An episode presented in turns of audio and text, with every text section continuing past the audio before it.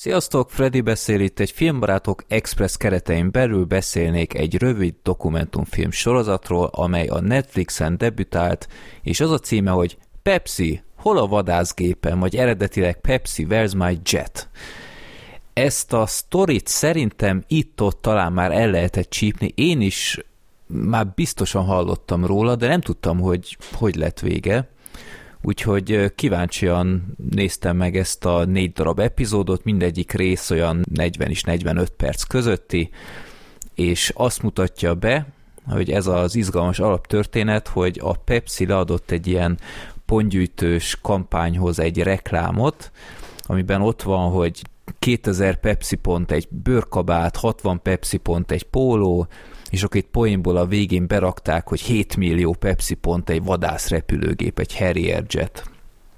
És ami től furcsa ez az egész, hogy nem volt ott ilyen kisbetűs rész, tehát nem volt csillagozott jelenet, vagy akármi, hogy ez csak illusztráció, vagy vicc, vagy akármi, és egy fiatal srác elkezdett uh, csillogó szemekkel számolni, hogy te jó, hogy hány pepsit kell venni, hogy összegyűjtse ezt a 7 millió pontot, és hát az jött ki, hogy uh, horrorisztikus, tehát akár tárolás, vásárlás ilyen szempontból, de talált egy kiskapus megoldás, hogy hogyan lehet úgymond apró pénzből venni egy ilyen repülőt ezen a nyereményjátékon,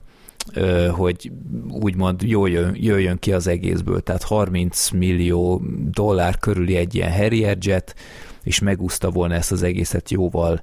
kevesebbért, és ehhez talált is egy barátot, aki anyagilag kisegítette ebben, és hát az egész bíróság előtt végződött, azt hiszem talán ennyit el lehet mondani, hogy a Pepsi az mondta, hogy ezt, ezt ugye nem gondolják komolyan, ez csak egy reklám volt, ezt senki nem várhatja el,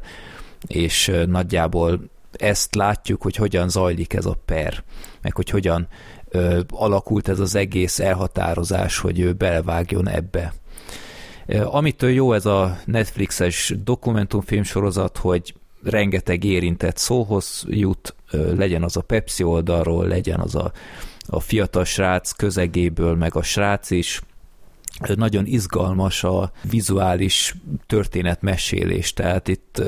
a jó bevált módszerhez nyúltak, hogy ilyen színészekkel az akkori korszakot a 90-es években így bemutatták, meg ilyesmi. Egy kicsit túlzásból is vitték talán, de ebben mondjuk én meg akarom védeni az ilyenfajta sorozatokat, hogy próbálták valahogy színesebbé tenni. Meg a történet tényleg azért van olyan izgalmas, hogy megérje végignézni, úgyhogy nem bánta meg, hogy megnéztem, de akkor most jön a de, és ez a tipikus modern kori, főleg a Netflixnek köszönhető alapvető probléma a mai ilyen dokumentumfilm sorozatoknál, hogy iszonyatosan el van húzva. Teljesen indokolatlan ehhez négy darab 40-45 perces epizód, mert ezt egy másfél órában olyan gyönyörűen hasonló megoldásokkal el lehetett volna mesélni, egyszerűen csak nem kell elkezdeni játszadozni, színezni, olyan embereket megszólaltatni, akik igazából semmit nem tudnak hozzátenni, tehát például a pontgyűjtő srác anyja szerepel, meg ilyenek, mi, nem, nem volt értelme, tehát mondott pár vicceskedős dolgot, hogy jaj, hát mindig is ilyen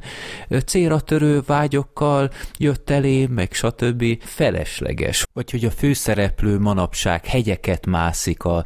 történetben fontos barátjával együtt, itt másszák a havas tájakat, irreleváns a történet szempontjából. Tehát miért kell ezt nézni, egyszerűen nem értem. Az egész szérián keresztül van egy ilyen visszatérő poén, úgymond valami Pepsi Challenge, vagy én nem tudom, nem ismertem ezt, hogy minden emberrel, aki megszólal, megkóstoltatnak vakon két üveget, és az egyikbe Coca-Cola van, a másikba Pepsi, és, és baromi fontos volt ezt most tudni, hogy ki mire tippel, kinek mi a preferenciája, nálam egyébként Pepsi, én Pepsi vagyok. Nem, tehát tényleg annyi helyen lehetett volna lecsippantani a játékidőből, és ez főleg amiatt bosszantó, hogy aztán jön a, a finálé, a befejezés, hogy mi lett ebből az ügyből, és azt meg összecsapottnak éreztem. Tehát nem tudom, kicsit furcsán volt szerintem ez így elosztva. Szóval ebben tényleg minden benne van, amit szeretek a mai trendekben, ami az ilyen dokumentumfilm sorozatokat illeti, mert tényleg nagyon jó témákat találnak, csak egyszerűen ott van ez a megfelelési kényszer, hogy minden héten ki kell rakni valamit, kellenek az előfizetők, és akkor ez jön ki belőle. Úgyhogy nem akarok senkit lebeszélni róla, mert végső soron tényleg jól el van készítve és szórakoztató, hogy milyen fajta problémák voltak ilyen marketing kampányoknál. Tényleg itt egész meglepő dolgok kiderülnek, hogy, hogy más országban például ez a reklám hogy zajlott, de tényleg szóval én nagyon szurkolok, hogy kicsit most már visszafogják magukat az ilyen sorozatkészítők, mert főleg amikor már ennyi fajta streaming van, és, és az embernek egyre kevesebb ideje jut már mindenre, ami érdekelné, felesleges ezt így elnyújtani. Úgyhogy ez lett volna az én kis rövid véleményem, aki kedvet kapott hozzá, szerintem azért tegyen vele egy próbát. Sziasztok!